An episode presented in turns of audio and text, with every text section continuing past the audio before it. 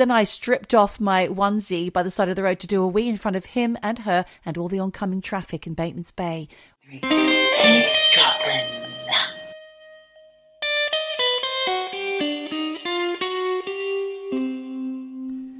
Michelle, Michelle, Michelle. Ciao, Bella. Oh, ciao, Bella. You all right? You're in Italy? Trying to show off again? Showing off? I am in Italy. I'm not showing off. Well, You it's just no. Actually, I just wanted to say I, I'm not at my normal location, so there is going to be some weird ambient noise because below me is one of the most popular restaurants in this Oh. little uh, village that I'm staying in on the coast. Might be able to hear some Italian Clinking? some clinking, some angry shout. Who knows? manja. Manja, manja. Lovely. Apologies in advance. Michelle, did you see the video I sent you of David Bowie and Mick Jagger silently dancing to Dancing in the Streets video? No. They took the music away and put in some. I've sent it to you. You've got to watch it. I've never laughed so bloody hard. What was the music? no music, just the background. Jagger's spinning around a pole going. "Brrrr," And then at one point, he belches in David Bowie's face, and David Bowie comes karate chopping his way in, going, Yeah! When you take the music away, the dancing is fucking ridiculous. The best bit is when they're in the streets, almost like shuffling down together in a kind of unison, not really. They're both really doing their own things. And then at one hmm. point, they're kind of doing this thing with their arms, where they're kind of swishing them to and fro, and the sound of the fabric swishing. For some reason, it really tickled me. Really tickled me. Guys, I'm sorry, we've gone off on a tangent. I'm Geordie. and I'm Michelle, and you are eavesdroppers because you are listening to Eavesdroppin' the podcast. That's right. and I will just say, we both got our email address wrong last. Did we? Oh, you dickhead. We- you and me. I know. What a pair of I know. We are a pair of dicks. It's hello at eavesdropping podcast. dot com. Just don't forget that. And let me tell you, if you write in, you'll get something read out. Because, for example, I'm going to quote a little message I got from a lovely young man. He heard his shout out recently. I name dropped him as our one and only Gen Z listener. If I'm wrong, listeners, do write in at hello at eavesdroppinpodcast.com. well done. and it's Callum. Callum, who is our lovely listener. Can we call him Cal? Uh, I wouldn't do that without asking first. Oh, good. Cal the pal. Cal's our pal. Pal, pal.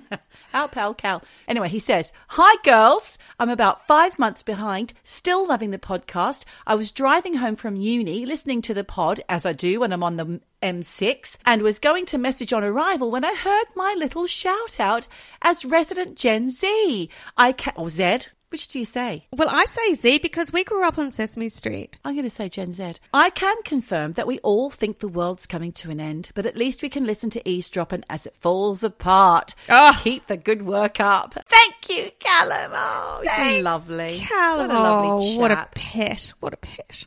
Oh, you dingling. Oh, you dingaling.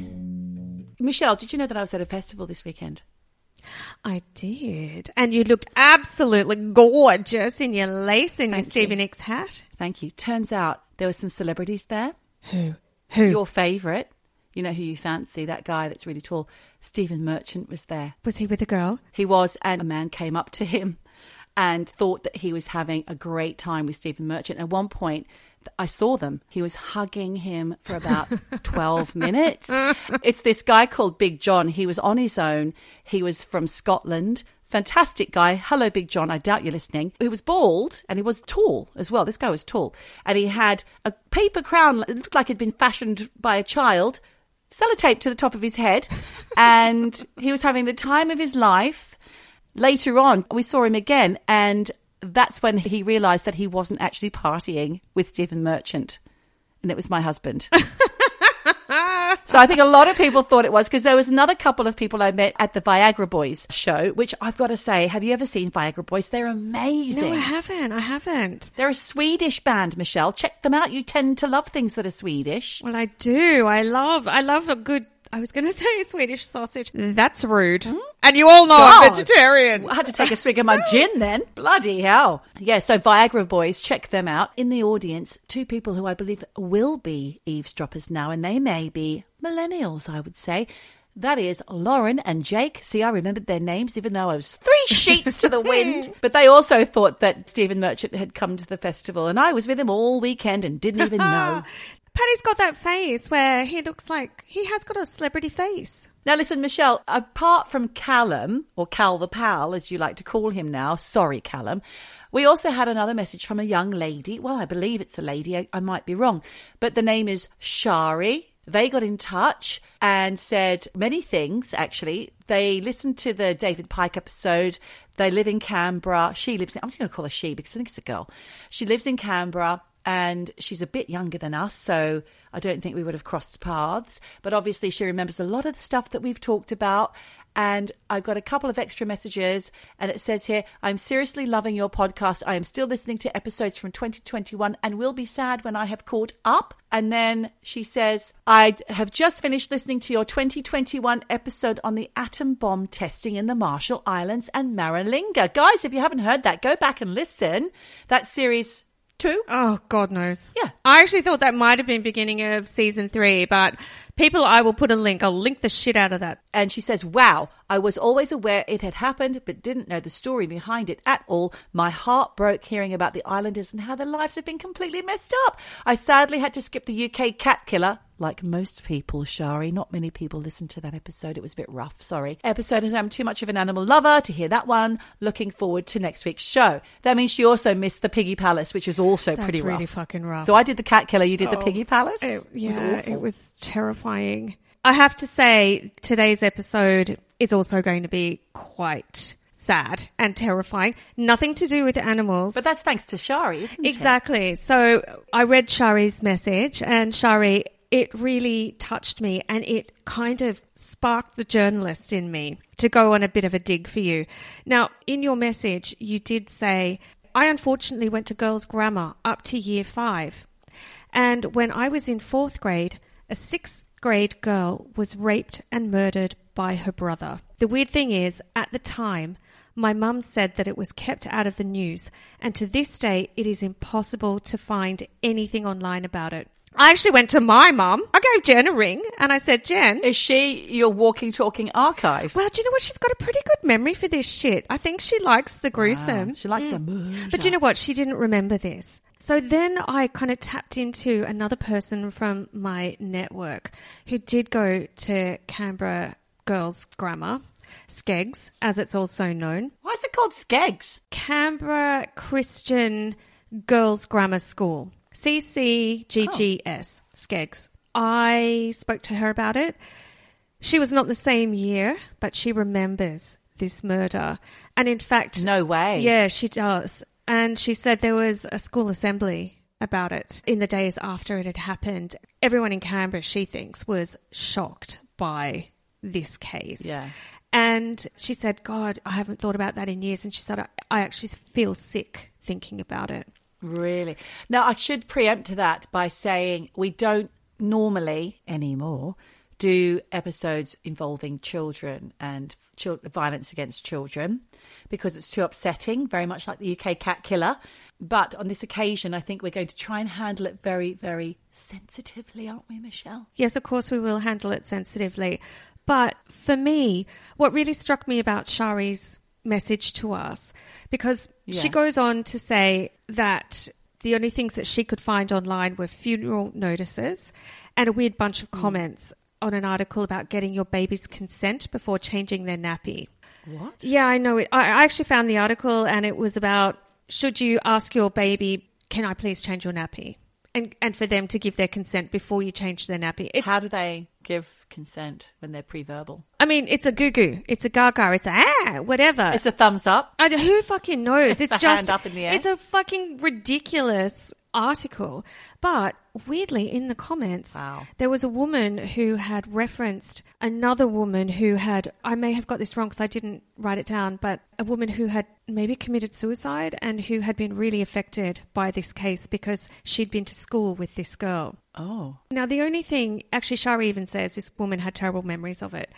Shari also says, I have since heard that the brother got out of prison and was forgiven by the family. So dark. Not sure if this horrific tale interests you or not. You ever recall it happening back in the day? Just wanted to share it as it puzzles myself and a few of my friends to this day. Why was it swept under the carpet and kept out of the news? I bet you can figure that out, Michelle, if anyone can. Well, I can. And the thing is, what really touched me about this message is that it's almost like she's being gaslit by the internet. Who? Shari? Yes, because she's saying here it is impossible to find anything online about it. And you know what, Shari? You're absolutely right. It is impossible to find information about this case if you type in the names of the victim and the perpetrator. And now, look, I will just preface all of this by saying in Shari's message, she did tell the name of the victim and the brother, the killer. However, in doing this research and actually discovering all of the information about this case, I did reach out to some lawyers and also some media law agencies, both in the UK and in Australia. And no one has got in touch with me with anything definitive. So, Shari, the reason why you can't find anything online is because both of these people, the brother and sister, the, the victim and the perp, were juveniles at the time, and they were not named in all of the court reporting that was in the newspaper. So if you type in their names. She must have only known about it because she was close to it. Exactly. She only knows that this case existed because it personally touched her. You're right. It is like it does not exist on the internet. And in this day and age, with a digital footprint of everything, it's really, really bizarre. Well, Michelle, already you have earned your one patron's worth of cash here because that's amazing. Thank you. you've done. This is what she does. She goes above and beyond, people. Well, the thing is that I actually wanted to get access to the court records from that time. But A, it would have taken quite some time, and B, it would have taken quite some money, and we don't have enough money in our Patreon fund. We need more patrons. more Come cash. on, sign up. Michelle has the ability. She just doesn't have the time and the cash. So, yeah, I just wanted to say, Shari, the internet is gaslighting you on this case.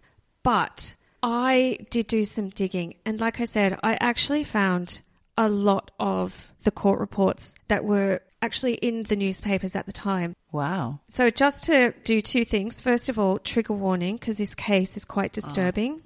So, if you're not into hearing the details, please go listen to the episode on fairies or something. And secondly, I won't be using the names because they had juvenile anonymity when this case was printed. It's nowhere on the internet, and without the proper legal legal guidance, I'm not going to be the first to out these two people on the internet. Absolutely not. So I- I will be referring the, to them mostly as the brother and the sister. Okay. With that in mind, Shari, hopefully you're going to find this interesting and maybe have a little bit of peace. So, Wednesday, the 21st of September, 1983, in Canberra, which is the Australian Capital Territory, the headline reads Youth charged with murder. A Canberra youth, 15, was charged yesterday in the Canberra Children's Court before Mr. Cahill SM with murdering his 13 year old sister by strangulation. It was alleged in court that the murder had occurred at about 4 a.m. yesterday in Red Hill. Oh my God. Now, Red Hill is a super posh suburb, It's quite fancy, yeah. really fancy. And it goes on to say, and that the youth reported the matter to the police. The body was discovered by a uniformed officer in a house. The Children's Court said in a statement that the charge was formally denied and the youth had been refused bail and remanded in custody to September 29. Okay, so this is the first reporting of the case in the Canberra Times. Hmm. And I just want to unpack a few things here. First of all, it says the brother has already gone to Children's Court, presumably the day of the murder. And if I understand it Right. correctly, he denied the charge of killing his 13 year old sister by strangulation. Okay. So, to address Shari's message, there's no reporting of sexual abuse here. And I'll say up front, they don't mention that in any of the further newspaper articles. So I don't know if that was a Chinese whisper at the time, just something on the rumour mill. In the reporting, there is nothing here about sexual abuse. What I will say though is that the murder happened at four o'clock in the morning. It's all happening in the middle of the night. The other thing that I find odd here is that the brother reported this to the police himself. Oh, not the parents. In that bit of reporting that I just read out, it says he reported the matter to the police. Oh, God. Now, back in the 80s, there were no mobiles. He would have had to go to the lounge room or the kitchen or wherever the phone was and call the police himself. that call. Presumably in the early hours of Tuesday, the 20th of September, 1983. The other thing I want to say here is this strangulation. Was there any noise? Were the parents home? Did they hear any hmm. ruckus while the murder was taking place? Or when the brother called the police in the middle of the night? Now, I don't have any answers to these questions. And the later news reports don't touch on these things, but they jump out at me as odd. Where were the parents? Were they there? Well, I have to say, from memory, Red Hill tended to be the place where a lot of the diplomats would live, mm-hmm. which meant there was always parties. When you were growing up in Canberra, I went to Narrabundah, which was from that side of town. A lot of my friends' parents were diplomats. They were barely at home. Parties were rife. Uh, We were a bit older though. We are like 17, 18 when all that was going on. I remember going to a boys' grammar party, throwing up on an extremely valuable and rare and expensive rug. Nice one. red wine vom. Oh. It was absolutely terrible. To this day, you know, my sister will bring it up. Like, I can't believe you, you ruined that guy's rug. It was one of those parties. So, and the houses were big. Maybe they had different wings. In my house, if you made a phone call, every fucking person knew about it. You know, Red Hill is wealthy. Maybe they had a big house. To continue with the archived news article, it says a hearing date for the matter has been set for October 7 when it will be heard before the coroner, Mr. Nicol, SM. Details of the youth's identity were suppressed by the court. Then it tells you who's in charge of the investigation. Because they're juveniles, identity suppressed by the court. So, like I said, I'm not going to out name and shame this guy. Please don't. No. So, anyway, the next news reporting of the case happens on Saturday, the 8th of October, 1983, a day after the hearing. And the headline reads Boy 15 sent for trial. So it says a 15 year old boy charged with having murdered his 13 year old sister was committed yesterday for trial in the ACT Supreme Court. Now, for anyone who doesn't know what a Supreme Court is, in Australia, it's one level above the normal courts. It's used for jury trials for serious major offences like murder. So, back to the report. Uh, he is alleged to have murdered the girl at his home in Red Hill on September 20. No plea was entered when he appeared before Mr. Nicol in Canberra Children's Court yesterday. So, what we have here, if I'm reading it right, is he's not pleading guilty or not guilty at this stage. And I don't know what advice he was given on that, but it's different to his formally denying the charge So now he's not entering a plea. Exactly. So, back to the report. Although the proceedings were closed to the public, Mr. Nicol opened them to the press, subject to certain suppression orders. So, this case has big fucking privacy around it. Yeah, because they're children. Well, A, they're children. They went to good schools. Maybe Shari's onto something with the schools didn't want their names dragged into the press. I don't know. But anyway, it says here that Mr. Nicol committed the boy for a trial on a date to be fixed and remanded him in custody. Like I said, here we know that the public is not allowed into the court case. Um, the media has been given rules on how to report it, and they've given him a trial date.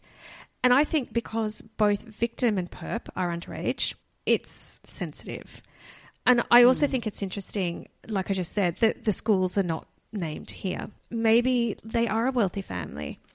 As Shari mentioned, the sister went to girls' grammar, which it is a fancy private school, and only well off people can afford those tuition fees. I don't know if that actually means anything. I don't know if wealth and influence could have any kind of measure on this case. Well, I will say just quickly, Michelle, just as an aside, you asked me to look into something for this episode. And whilst doing that, I saw an awful report about a very young girl who was murdered by an equally young boy in Scotland a couple of years ago. And they have named him. He was 14. I had guidance on UK law. Now, in the UK, you are not allowed to name juveniles while they are still juvenile.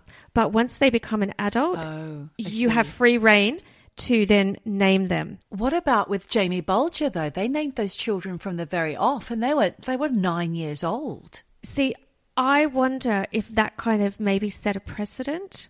I don't know about why his name was revealed. The victims' names are always revealed, but his two murderers, the 9-year-old boys. And that was in the 90s. Yeah, there should have been juvenile anonymity applied to that, and I don't know why not. That's something for us to to look at Yeah. actually. But in this case, because I did not receive any information or guidance in time on the reporting of or, and lifting of juvenile anonymity, especially in historic cases. And look, in Australia, they all have different laws. WA has a different law to New South Wales.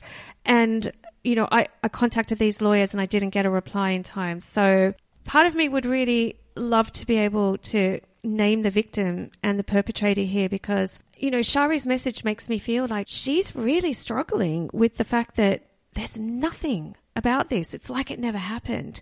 And I want to say it did happen, Shari. And here are the, Yeah. you know, here are the reports. It's just the names. You're not going to find it with the names.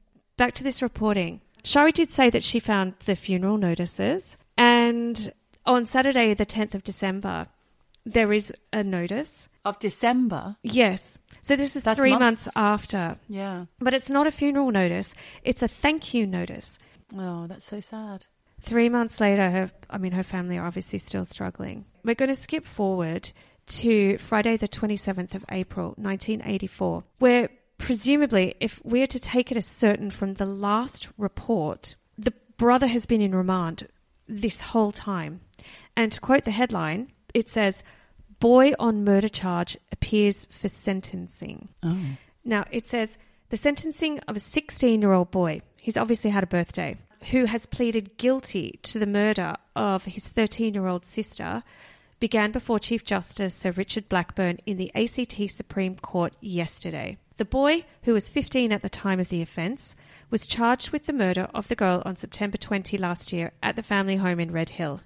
At the opening of proceedings, Mr. Ken Crispin, counsel for the boy, told the court that although the boy was not insane and was not strictly suffering from a mental illness, he was a disturbed person who did not have a full appreciation of the underlying emotional problems that had led him to the offence. Wow, what does that mean? Well, first of all, he's now pleading guilty to the murder of his sister. Yeah. And the court is basically hearing that A, he's not insane, B, he does not have a mental illness, but C, But diminished responsibility. Well, he's a yeah, he's a disturbed person who murdered his sister. And that last sentence, who does not have a full appreciation of the underlying emotional problems that had led him to the offense. This is the first part of this reporting that I start to have a problem with because this reporting is is really skewed to developing sympathy Sympathy for the perpetrator, yes. yeah. And saying that basically there are these underlying emotional problems that made him murder his sister and he didn't know about them. And that's what led him to do it. Hmm. Back to the report. The boy had been undergoing weekly psychiatric treatment since September. The next three months of treatment was likely to be crucial. For the sake of his rehabilitation and the proper exercise of the sentencing process, it was imperative that he remain in the ACT for that period, Mr. Crispin said. I think the reason they're saying this about keeping him in the ACT is because at that time, and I don't know, maybe there's still not, there was no There's no prison. high security. Yeah. so the brother would have to be moved to New South Wales. Goulburn or somewhere like that. Yeah. So what I guess they're saying here is this kid needs psychiatric help Please leave him in the ACT so that can happen. And keep him in low level correctional facilities. That's the thing, actually. I'm not sure if it says it here, but he was in Quamby. Quamby, that's the boys' school for naughty boys. isn't Remand it? Uh, Centre. I, I remember Quamby because there was some benches that we used to sit on in civic and it said a girl's name say for example we're going to call her fiona. Fiona fucks boys from quamby or something like that. It was and the weird thing is i Oh can't my remember her full name. The night before i left australia for good i went out with my brother at the uh, local amigos in batemans bay which was a night spot not far from our house. I was wearing a onesie that night, like a, an all in one short suit. And I remember it very well because we Terry met this girl. It was Terry Townley. We met this girl. She came back to the beach where we lived. I carried on because I had a baby at home and I needed to go and breastfeed or something awful. I know, yes, I was drunk because then I stripped off my onesie by the side of the road to do a wee in front of him and her and all the oncoming traffic in Bateman's Bay. Well done, Geordie. But the weird thing is, it was her. Her name was on the uh, benches. I said, "Oh my god! Did you- You fuck boys from Quamby." Hi, you're that Fiona. Oh She my went, god. "Uh, yeah, I don't, but yeah, somebody hated me.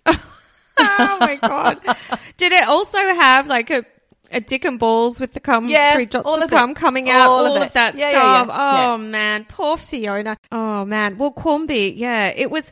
You know, everyone had heard of Quamby, and you always were like, "Yeah, you're going to end up in Quamby." It sounded pretty fucking terrifying, and it does come up in these news reports, but maybe not quite yet. But back to the report. Okay. It says here Sir Richard said it was entirely proper for him to accept the boy's plea of guilty after hearing submissions from Mr. Crispin's evidence from Dr. Donald Lawrence, a Canberra psychiatrist, and reading a statement from the boy. In the statement, the boy said he understood that, despite the confessions he had made to police, he was entitled to plead not guilty to the charge and to take advantage of any technical deficiencies in the Crown's case. He said his rights had been explained to him with scrupulous fairness and clarity by police. He had instructed his counsel not to raise the defense of insanity. I don't know about you, but this is meant to be the statement of a 16 year old kid. Right. Really?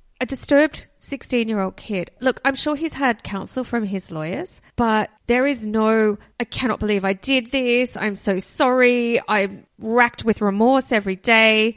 It, it seems pretty cold. He initially pleaded not guilty. Yeah. And he- now he's saying, yeah, I did that because I want to take advantage of any fuck ups in the Crown's case against Right. me. I mean, to me, it just seems really cold. Yeah. Is this his defense lawyer, Crispin? Because you know who that was, right? No? Justice Crispin was the residing judge over the Joe Cinque case that we covered last year. Oh, the ACT Oh, same murder. Same guy. He was obviously the judge in that moment, but I think he's is he defending the boy? Well, yeah, he's Mr. Ken Crispin is the kid's counsel. He's the counsel. Okay. He's the lawyer for the kid. Because this is Yeah. the guy that let Anu Singh off the hook for murdering her boyfriend Joe Cinque later when he became a judge. Right. Well, I think he's pretty good because this kid, in the end, I think has uh, got a pretty good lawyer who is putting a lot of psychiatric stuff, throwing it at the case to get this kid a lenient sentence. But we'll get to that down the line. We got a bit bleak. We got a bit dumb. We're two birds yakking, just having a laugh. Back to the report. It says, at the time of the offence, he had known what he was doing and that it had been wrong, although his motive still remained unclear. Right. He understood that the maximum penalty for murder was life imprisonment. He said he still felt emotionally numb and incapable of fully experiencing the grief and remorse still to come, but was extremely sorry for his actions. So that's not his actual statement. I guess that's some kind of paraphrasing.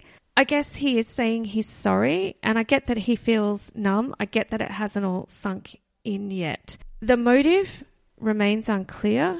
That really troubles me. There's some psychological stuff coming up which just uh, put a pin in that Okay. back to the report. It says Detective Sergeant Bert Kuipers, don't know if that's how you pronounce it, told the prosecutor, Mr. Jim Burchett, that the boy had telephoned the police in the early hours of September 20. Shortly after, when seen by police at Manuka, the boy had told them he thought he had murdered his sister. Hmm. He said he had strangled her about 20 minutes earlier. He had then accompanied them to his home in Red Hill. Huh? So he called them, but then he went to Manuka Police Station. But this is what I don't understand. You So- can't walk there. not from Red Hill. So he calls police from his house Yeah. in the early hours of September 20. This is what this last statement says. Right. Police come, take him to Manuka police station. He says he thinks he may have murdered his sister. He then hmm. goes back to his house in Red Hill with the cops. Like it's fucking confusing. So he's been accompanied back forth, yeah, with the police. So maybe it was just very, it was confusing for them as well. Yeah, I don't know what the fuck just happened. But it does go on to say later at the police station, he had told police that he did not know why he had strangled his sister. He said he had not argued with her and that he had liked his sister. Hmm. The boy had told police that he had formed the intention of strangling his sister sometime after going to bed. Oh. He had had a very strange feeling of deep hatred, which he could not explain. Detective Sergeant Kuipers told Mr. Crispin that the boy had appeared calm and detached during the police interview and had shown no re- emotional response either then or at his sister's funeral. Lacking in empathy. There's a lot to look at here. First of all, if we circle back to the funeral notices that Shari had found, they say a Thanksgiving service will be held at O'Connor Uniting Church at 4 p.m. Tuesday, 22nd of September. No flowers by request. So that's two days after the murder. And the family have organised a service to pay tribute to her life. Or was it the funeral? I don't know. It's quite confusing. Obviously, the police were there observing the brother for any clues as to why he did it. Can you imagine being him? Uh, no. No, fucking no. He's there with his family, all her friends, presumably her classmates, and they know he killed her and there he Oh is. my God. It must be so confusing for all those young people as well. Because it must have been very shocking and difficult to comprehend. It's a lot for the family, for the friends, and even presumably for him. Yeah. Secondly, let's just flag the brother is saying he has no clue why he did it, more than he was overcome by a feeling of extreme hatred. He got it in his head, didn't he? But that to me is is at odds a little bit Yeah. with the fact that he'd spent hours in bed formulating a plan to kill her. It's premeditated, Geordie. Yeah, something had happened in the interim. She, he may not have hated her, but she did something to slight him, perhaps. I don't know. There are some hints at some family stuff coming up, but for me, this is premeditated. This isn't she called him an asshole and he strangled her. You know, it's not spur of the moment thing. For me, it's fucking dark. But back to the report, which does start to go deep into some psychology of what was going on with this kid. Oh. And maybe, Geordie, you'll have some thoughts on this. The report says the boy's father told Mr. Crispin that his son had generally been a quiet, affectionate, emotionally level, and non violent person, and had got on very well with his sister. Since her death, his son had been sincerely grappling with the problem of finding out the reason for his actions, but had not yet succeeded.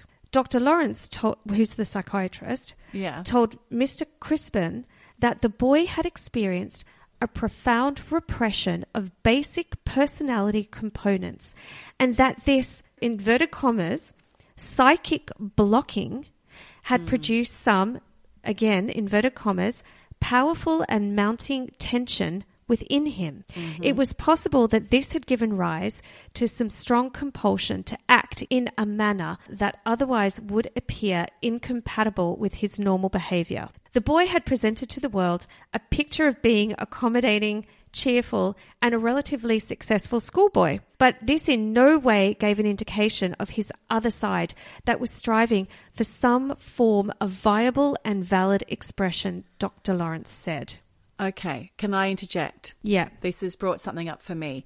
There was some insinuation from the reporting so far that I'm getting that there may be some sort of personality disorder at play. Yes. That's what I'm thinking. I may be wrong because no one's come out and said that. Don't forget, it's also the 90s. And for example, in the DSM 5, which is the diagnostic manual that uh, mental health workers use for diagnosing these things, there's one called narcissistic personality disorder, which a lot of people tend to think that murderers, specifically serial killers, are, right? It's been said that Jeffrey Dahmer is one, but actually it doesn't look like that he is because you have to have five traits in order to be diagnosed. But narcissistic personality disorder was only officially recognized, well, it was actually officially recognized in 1980. So, yes, there was plenty of time for it to be possibly something. And the only reason why I'm thinking that and not one of the other personality disorders is because I mean, there's a lot of things like that you would know about a narcissistic personality disorder, which is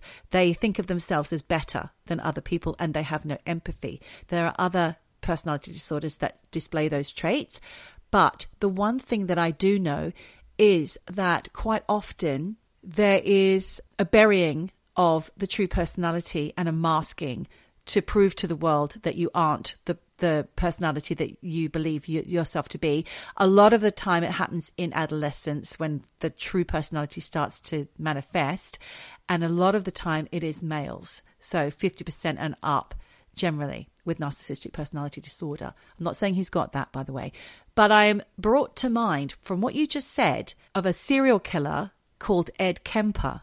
Okay. Do you know who that is? I have heard this. If you watch Mindhunter, he's all over it. Right, It's amazing, okay. that show, by the way. So he was a young man of 15 who had been quite difficult to live with. His parents had divorced and they sent him to live with his grandparents at 15. He got into a really big argument with his grandma and shot and killed her, right? Then his grandfather came home from the shops. He shot and killed him as well. He went into a facility for uh, some years. I think he was there for about until he was about 21. And he played the game so brilliantly. He, he figured it out very quickly what it was he needed to do in order to get the therapy done, say the right things, get out. He went back to live with his mum. He was so well behaved, a model citizen, up to the point where his record was wiped because he'd served his time. He'd proven that it was like a, a one off. He was a model citizen. Yeah, because he knew very much what he was doing. Now, the thing about Ed Kemper, he has a narcissistic personality dis- disorder because he was constantly he was making friends with policemen while he was picking up. He says 150 people hitchhiking. But in actual fact, his body count was more like 10, Okay. including his mother and her best friend. They were her, his last two oh. victims. Was all the while friends with police. He was very intelligent. He would chat to them. At one point, he even confessed because they just weren't catching him. Yep. He wanted to be known and he was highly intelligent.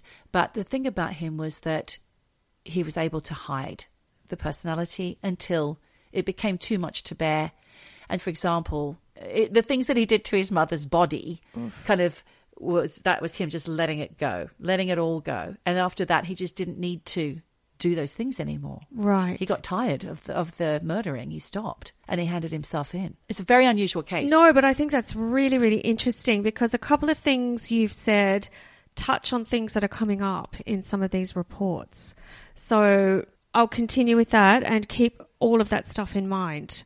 I'm not saying this kid is a serial killer. we don't know. I was actually thinking of Dexter. If anyone hasn't watched that brilliant series about a serial killer who hides in plain sight. Back to the reporting here. We had talked about Dr. Lawrence saying that, you know, he had this other side that was striving for some kind of expression. The report then goes on to say the more the boy came to understand the psychological process going on within him, the less likely would be the likelihood of a repetition of his act. A large part of hmm. him was very aware that what he had done was a tragedy and a terrible waste.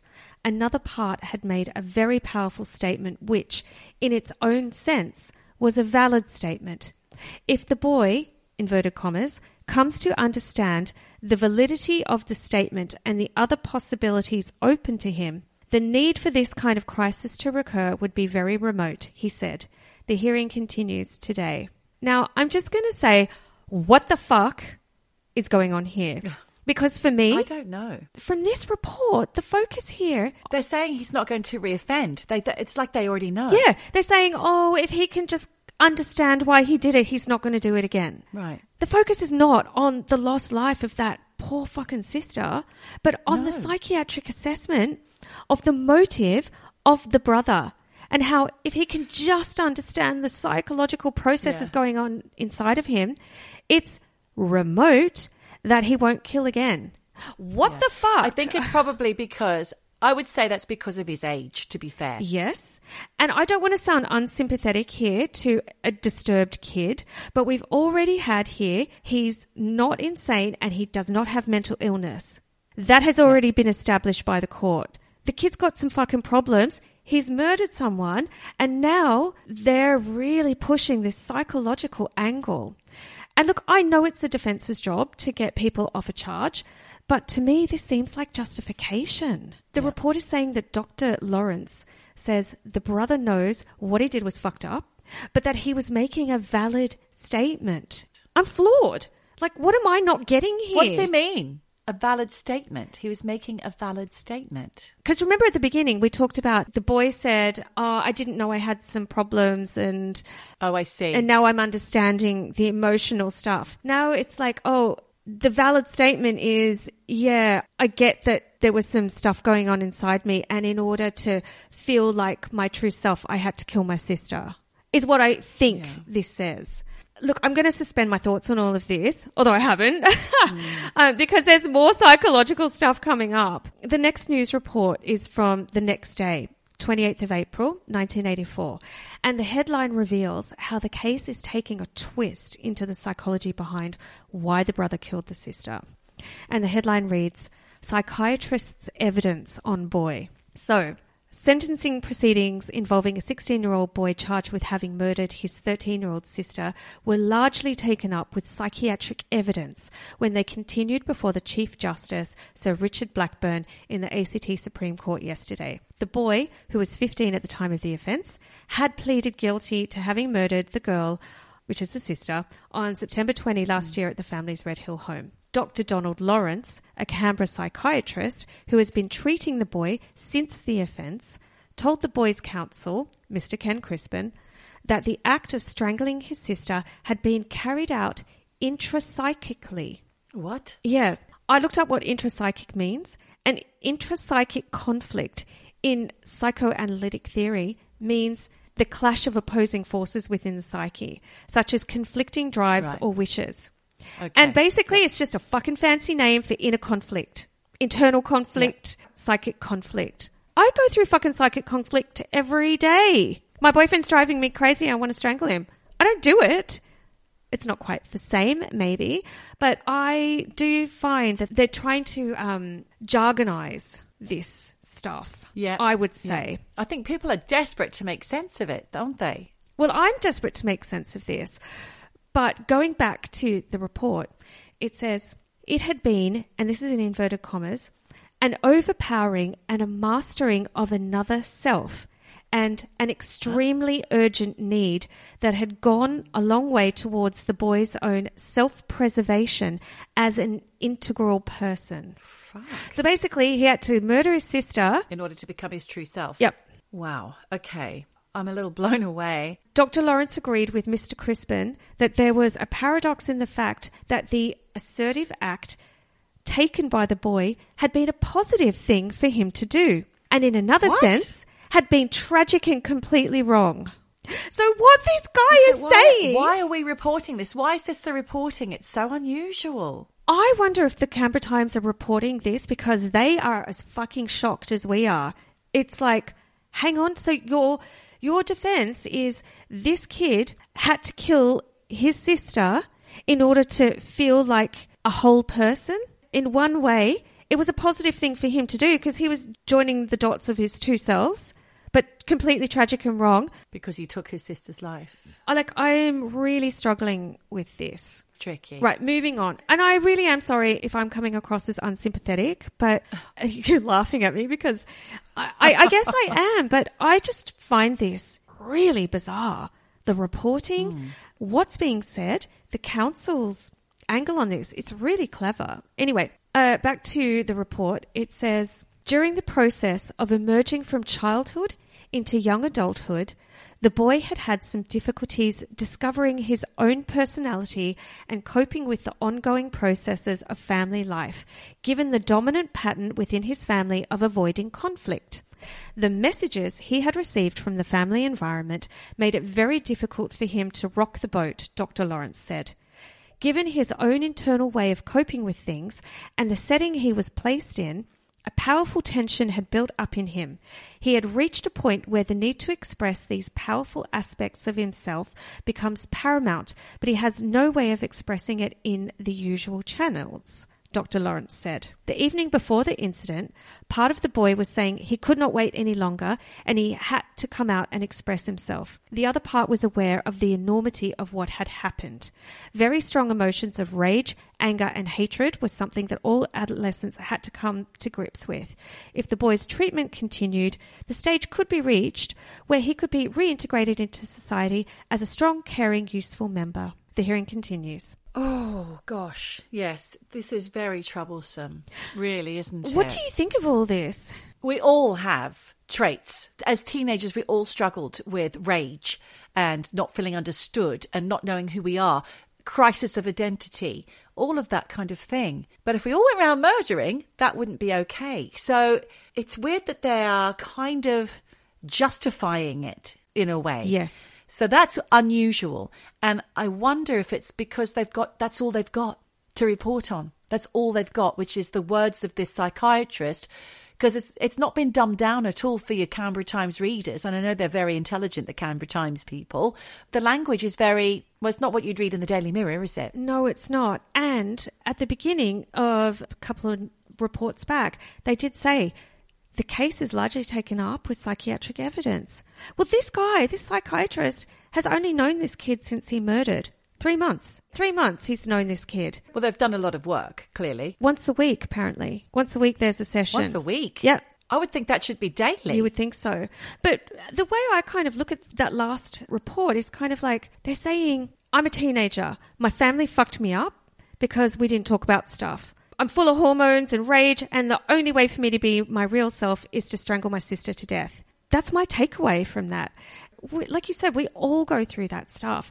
And I'm no psychiatrist, and obviously, this kid, like I said before, by the admission of the court, is fucked up and disturbed, but he's not insane.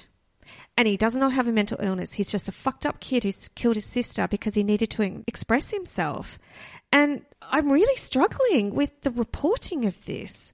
I've never read any court court reporting like this ever. Yeah. Back to the reports. It's on the 3rd of May 1984. The headline reads More Psychiatry for Boy.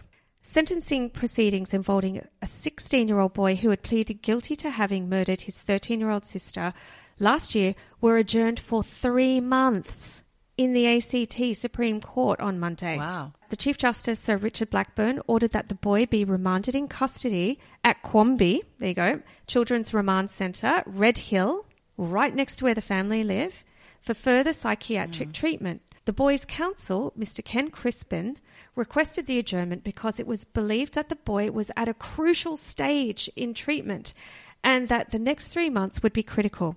It was felt that he was moving closer to understanding why he had committed the offence. Geordie, there is a lot of attention, money, and care being put into this kid to make him understand why he did this. I've never Yeah. read anything like this where a kid has been basically given at this point basically 6 months of psychiatric care just to get him to a point where he understands why he did it. Do most court cases like put government money into understanding why a kid did this? What the fuck is going on here? And it also feels like this is being dragged out. I mean, is he somebody important's child? Is there somebody protecting him? Well, it really feels like this. And it also feels like the longer they can put this psychological spin on things, the, hmm. the more they're building up a case for leniency. Back to the report. Evidence given on Monday largely concerned the boy's apparent personality difficulties, in particular, a need to prove himself to others. This had been noticed by a few people, but, with one exception, had not been seen as a serious problem. A former teacher told the court that one of the boy's teachers had spoken to his parents at a parent teacher evening not long before the murder, mentioning that, hmm. inverted commas, all was not well with the boy and that he needed help. But the general feeling Wow. gathered by the parents from everyone else to whom they had spoken had been that there was no serious difficulty. Essentially, one teacher spotted that the kid wasn't right and alerted the parents, hmm. but the other teachers thought he was fine, so they didn't take any action. How bizarre. Now, as a parent, Geordie, what do you think of that? I mean, it sounds kind of reasonable to me that if you'd be concerned if one teacher said your kid wasn't right. Yeah, sure. You'd be taking it seriously. And I think if the teacher felt strongly about it, then they should be taking it further as well, right? Yeah, but would you also just think, oh, maybe that teacher's got a grudge against my kid? Or I don't know. I can kind of see maybe why the parents didn't take one report seriously. Back to the case. Basically, the court grants this kid another three months with a psychiatrist. And the next report that appears in the Canberra Times is on 21 August 1984, nearly a year after he murdered his sister. And the headline reads Boy accused of murder weeps in witness box. The 16 year old Canberra boy who has previously shown little or no emotion to the alleged murder of his younger sister. By the way, I don't know why they're saying alleged here. Broke down and wept in the witness box when he appeared before the Supreme Court for sentencing yesterday. The boy, who was 15 at the time, has pleaded guilty to murdering his 13 year old sister in the Red Hill family home on September 20, 1983. He told Justice Blackburn that he could not fully understand why he had done such a horrific thing to someone that I love so much. That is my sister. From the time in September till my trial in April, I was emotionally numb and I find it very difficult to remember those times clearly, he said. From April until now, I have become aware of certain parts of me that I have been too scared to let out, but I have let them out with the help of a psychiatrist and family. And now I feel a lot more at peace with myself. However, I know I have a lot more to do before I fully understand why I did what I did, and I know that I caused a lot of hurt and anguish to my friends and family, and I am very sorry that I did that. Suppressing something. So, what I find really interesting here is from April, not when he murdered in September, but in April, I have now become aware of certain parts of me. Well, they've been doing a lot of work, haven't they, in that time? First of all, the journalist has made a comment here on the alleged lack of emotion of the brother during all the previous proceedings, and his emotion now is, in a way, proving testament to the success of the psychiatrist's treatment. This is how I read it. It's like, in the last three months that you gave me, I now see that I was repressing something. Wow, the psychiatrist's great. What raises alarm bells for me personally, in the context of all the episodes that we've done on false memories and memory implantation, and I'm not saying that's what's happening here, but I'm just saying in the last three months, under the guidance of a psychiatrist, you think he's being trained? well, I mean, you just talked about this guy, Ed Kemper. Kemper, who knew how to play a game. I'm so at odds with this whole case. But in three months, he's become aware of parts of himself that he's been too scared to reveal. And now he feels at peace with himself. That's what he hmm. said. You know, we did that episode on the Beatrice Six, where six people pleaded guilty to a crime they Yes. didn't commit and didn't even remember. That was insane. It's a question that I'm asking myself here. We don't know what was said in those psychiatry sessions. Him being at peace with himself, I don't know if that means in relation to the element of his personality that he now realizes needs to come out, and that's why he killed his sister. But can you ever be at peace with murdering? And I know he has to show the court that he's been helped psychologically, but it really jars with me. I'm not saying I'm right, I'm just saying I could be right. There's a little bit more to that report, but I'm going to skip ahead to the next day, Wednesday, the 22nd of August, 1984, where the headline reads New South Wales remissions considered 12 years jail for death of sister. Basically, they've passed a sentence on him, and it says a 16 year old Canberra boy who pleaded guilty to strangling his younger sister last year, was sentenced to 12 years jail in the Supreme Court yesterday with a non parole period of five years. So the minimum he will do is five. Yep. Uh, in passing sentence, the Chief Justice, Sir Richard Blackburn, said he took into account the situation which existed in New South Wales where prisoners with no previous sentence were entitled to remissions for good behaviour. So Richard said that this would amount to one third of the 12 year sentence, so four years. He said he took into account an amendment to the New South Wales Probation and Parole Act. The result is that it is not easy to appreciate what period the accused will serve, assuming that he is of good behaviour and is released on parole, Sir Richard said. I've calculated a non parole period which will require that the accused, at the time he is released with remissions, will have served what I think to be a minimum proper time in custody. So basically, I think you're right. He could be out of prison in five years for murdering his sister. Yeah. Even 12 years seems like fucking not enough. He took a life. Ed Kemper took two lives and he was out in five years, six years. And then to carry on killing Yeah. more and more. I'm not saying that that's what's happening here. No, The justice system doesn't always work the way you think it should. no. And I guess it's because behind closed doors, there's a lot going on that we're not aware of, especially in this case. Yeah, and the thing is that to paraphrase this next report, they are recommending that the boy's psychotherapy is continued and that psychotherapist has access to him and that he should be somewhere where his friends and family can go and visit him. And that Sir Richard suffered anxiety in this sentence. And he says, None can say that the explanation of this dreadful crime is a simple one. The boy had received a great many advantages in life, had come from a comfortable, caring background, and was of above average intelligence. Wow. Okay. And this bit, Geordie, is quite intense. He says the boy originally had intended to kill his father, what? but shrank from the physical involvement and decided to murder his 13 year old sister. Oh my goodness. What? Yes. So basically, he knew his dad would overpower him, so he went and killed his sister instead. And in summary, Oh my God. I know.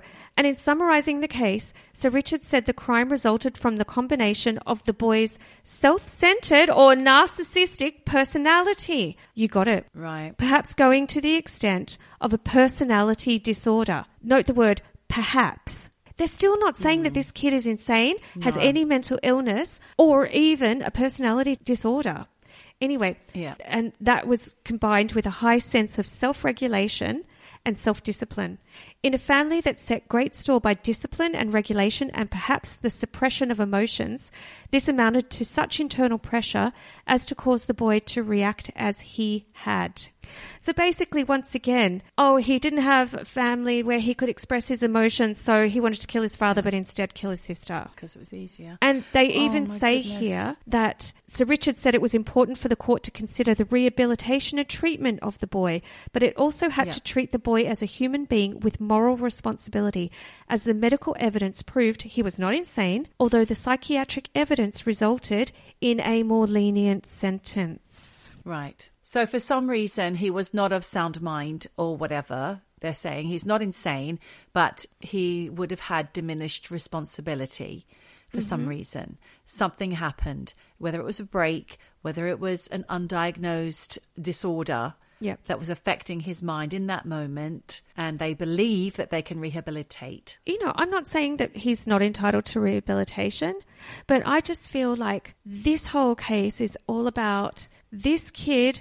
Oh, he had some problems and he murdered his sister. You know, there doesn't seem to be a lot of concern here for the life that he took. I'm sure there was, but I'd say that, like I said, the reporting is very unusual. The way that they've, they, well, they've only got their stuff to go on, haven't they? So basically, Shari, I hope this helps you find some closure and peace with the fact that even though it seems like the murder was covered up, there was a lot of reporting on it at the time. It's just that no names were mentioned. And I'm really sorry I didn't manage to get the correct legal advice about naming the killer. And in some ways, I do feel really conflicted about the anonymity here because, in many ways, for the slate for this guy has been wiped clean from public record.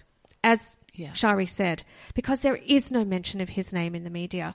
And you're right, Shari. Without that, it is like it never happened. And there are so many things on the internet that you cannot scrub away, like people who've had sex tapes or leaked photos. But for 40 years, this guy has had his identity remain a secret because he was a juvenile at the time. And is it fair? And is it right? I don't know. And I think there are a lot of ethics surrounding this issue. And I guess if you put yourself in his shoes, only the people that know what he did know what he did. And even then, there is Yeah. no record of his name or her name anywhere that connects the murder to him. And in this digital age, it is a miracle because no mm. one gets that anymore. But he has. And I think for people like Shari, you know, she's left wondering what the fuck happened and was it all brushed under the carpet? But I guess if you put yourself in his shoes, he's dodged this murder bullet for his whole life. And I don't even know how long he spent in prison because I couldn't get those court records. And you cannot trace him. He's out. Well, he's obviously out. He's could have been out at the age of 21.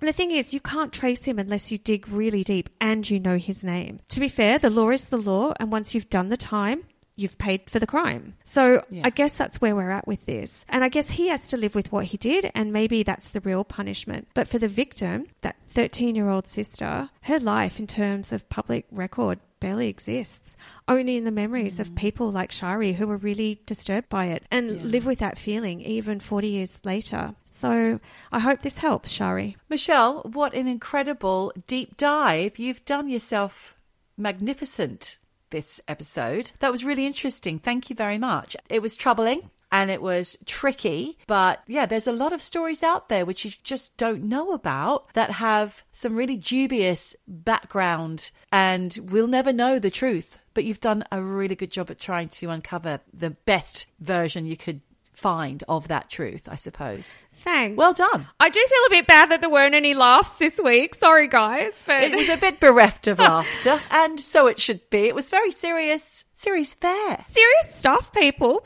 But what I will say is, peeps, people, if you write in, we will take it seriously if there's something to investigate. Exactly. So thank you, Shari. Thank you for writing in and thanks for being an eavesdropper. Michelle has those chops, and she likes to practice them every now and again. well done. But anyway, Geordie, look, I think there's only one thing left to say. Oh, Michelle, I think it is about time to say wherever you are and whatever you do, just, just keep, keep eavesdropping. Eavesdropping. Eavesdropping. Eavesdropping. Dropping. Eavesdropping. Dropping. Eavesdropping. Eavesdropping. Dropping. Dropping. Eavesdropping. Eavesdropping all day long. song.